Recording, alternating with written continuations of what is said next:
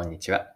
いつもありがとうございます。パーソナリティのアクシスという会社の代表をやっている多田翼です。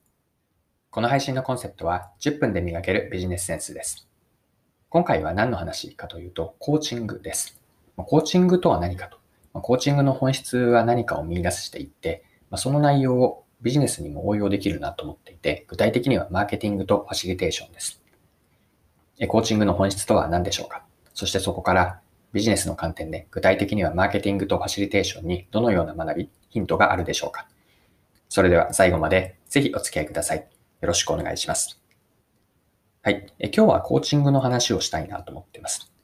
で大きくは2部構成になって、前半ではコーチングとは何かを掘り下げます。で後半はコーチングの考え方やアプローチをマーケティングとファシリテーションという、まあ、ビジネスに広く応用できるなと思っているので、2つへの応用を見ていきましょう。はい。まずそもそもコーチングとは何かですね。で、コーチングに関しては私が以前に会社員だった頃にコーチングの研修を受けたことがありました。その研修で印象的だったことがあるんですね。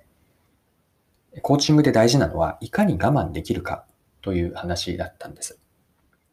じゃあ我慢をするって何を我慢するんでしょうか？コーチングをする答えに、相手に答えを教えないことの重要性なんですね。で、コーチングで大事なのは、答えを直接コーチが相手に教える、伝えるのではなくて、あくまで相手に自分で答えを出してもらう、気づいてもらうことなんです。でこの答えを教えないと、ここに我慢ができるかどうかで、コーチングのコーチのこう力量が問われると私は捉えています。で、この話から私が思ったコーチングの本質とは何かというのを掘り下げてみると、私はポイントは3つあるなと思っています。一つ目が答えは相手の中にあるですね。今の話です。で、二つ目が相手にそのズバリのその答えそのものを教えないこと。これが二つ目のポイント。では三つ、三つ目、どうするかというと、傾聴によって、聞くことによって引き出していきます。以上の三つがコーチングの大事なポイントだと思っていて、もう一度言うと、答えは相手の中にある。二つ目、相手にズバリの答えを教えない。三つ目が、傾聴、聞くことによって引き出します。はい。で、ここまでが前半かなと思っていて、では今のコーチングのポイント3つですね。これをビジネスにも応用できるなと思っています。でこの場でご紹介したいのは2つで、具体的にはマーケティングとファシリテーションです。ではまずはマーケティングから見ていきましょう。はい。コーチングのマーケティングへの応用で私が思ったのは、マーケティングでの顧客理解につながるなと思いました。で、顧客理解ってマーケティングでとても大事だと思ってるんですね。私はマーケティングは顧客理解に始まって顧客理解に終わる。こういうふうに考えているんです。ちなみに顧客理解で終わるとは何を意味しているかというと、マーケティング施策によって自分たちのそれまでの仮説が正しいかどうかがわかる。まあ、つまりは自分たちの顧客理解がマーケティング施策によって正しかったかどうかの答え合わせができるんですね。この意味において、まず顧客理解をして、マーケティング施策を作って実行して、その結果、顧客理解が正しかったかどうかがわかる。これがマーケティングが顧客理解に始まって顧客理解に終わるという考え方なんです。で、今の顧客理解ですね。マーケティングの顧客理解にコーチングの先ほどの3つのポイントが当てはまるなと思っていて、何を言っているかというと、自分たちが知りたいマーケティングの答えというのは相手である顧客の中にあると捉えるんです。で自分たちが知りたい答えとは何かというと、例えばお客さんの顧客インサイトと呼ばれるものです。でマーケティングの文脈で顧客インサイトとは何かというと、一言で言うと人を動かす隠れた気持ちと言っています。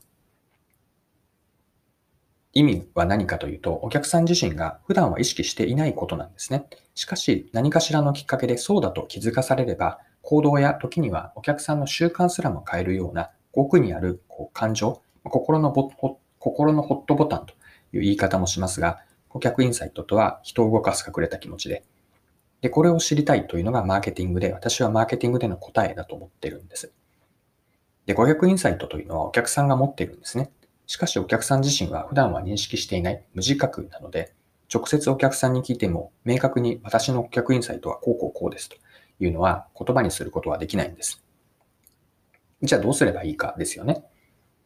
まこれは一言で地道な顧客さんとの対話とか観察をするしかないと私は思います。マーケターが勝手な想像だけで作ったりせずに、直接相手に教えてもらうのではなくて、お客さんの中にあるはずだというこう思いから、ただし、えっと、直接は聞けないので、コーチングのように我慢して、えっと、ちょっとずつ掘り下げていって引き出していく。えコーチングの先ほどの3つのポイントがありましたよね。答えはお客さんの中にあって、まあ、そのために何をやるかというと、えっと、お客さんから引き出していく。まあ、傾聴によって引き出していく。この考え方、コーチングのあり方がマーケターにも通じるものだと私は捉えました。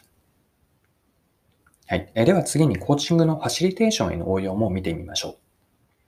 まずそもそもなんですけれども、ファシリテーションの中でファシリテーターの役割って何だと思うでしょうか？これも私の一言の理解があって、ファシリテーターとは触媒者なんですね。化学反応を起こす触媒者です。具体的にどういう役割から触媒者と見ているかというと、ファシリテーターというのは会議の参加者から意見や思いを引き出す人なんですね。それによって会議という場を活性化させて、あるいは議論を可視化していきます。最終的にその場に納得感のある、まあ、腹落ちができる合意形成に導いていく人。これがファシリテーターであって、私は一言触媒者という捉え方をしているんです。で、今のファシリテーションですよね。ここにコーチングの3つのポイントが当てはまるなと思っています。3つのポイント、繰り返しになるんですけれども、答えは相手の中にあると。で、相手にズバリの答えを教えないんですね。どうするかというと、傾聴を深く聞き出すことによって引き出していきます。で、順番に当てはめていくと、一つ目の答えは相手の中にあるというのをファシリテーションにつなげると、こう合意形成したいことというのは、会議の参加者が皆何かしらの答え、ま意見を持っていると。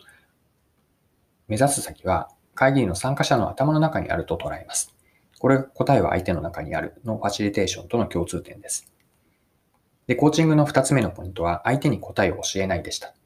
ファシリテーション、ファシリテーターも同じで、論点や答えの結論が見えてきたとしても、参加者に伝えるのは示唆とかヒントまでなんですよね。あくまで答えを出す、えっと、結論、合意形成をするというのは当事者である参加者なんです。で、三つ目の傾聴から引き出すも、まさにファシリテーターに求められるあり方だと思っていて、ファシリテーターは誰よりも発言者のことを傾聴するように心がけます。発言を受け入れて、えっ、と、発言をしてくれた相手に感謝の意を示す。まあ、これによって発言しやすい空気、少し硬い言葉を使うと、会議の場で心理的安全性がこう作られていくんです。まあ、以上のようにコーチングのポイント、答えは相手の中にあって、相手にズバリの答えを教えない、そして傾聴によって引き出すというのは、ファシリテーターとしてのあり方、触媒者としてどうあるかにそのまま当てはまるなと思ったので、ファシリテーションもコーチングからすごく学びがあるなと考えました。はい。そろそろクロージングです。今回はコーチングとは何かを見てきて、そこからビジネスへの応用として、マーケティングとファシリテーションに当てはめました。まあ、最後にもう一度、コーチングのポイント3つご紹介、説明しておきます。1つ目、答えは相手の中にある。2つ目、相手にズバリの答えを教えない。3つ目が、傾聴によって引き出すです。はい。今回も貴重なお時間を使って最後までお付き合いいただき、ありがとうございました。この配信のコンセプトは10分で磨けるビジネスセンスです。これからも更新をしていくので、よかったら次回もぜひよろしくお願いします。それでは今日も素敵な一日にしていきましょう。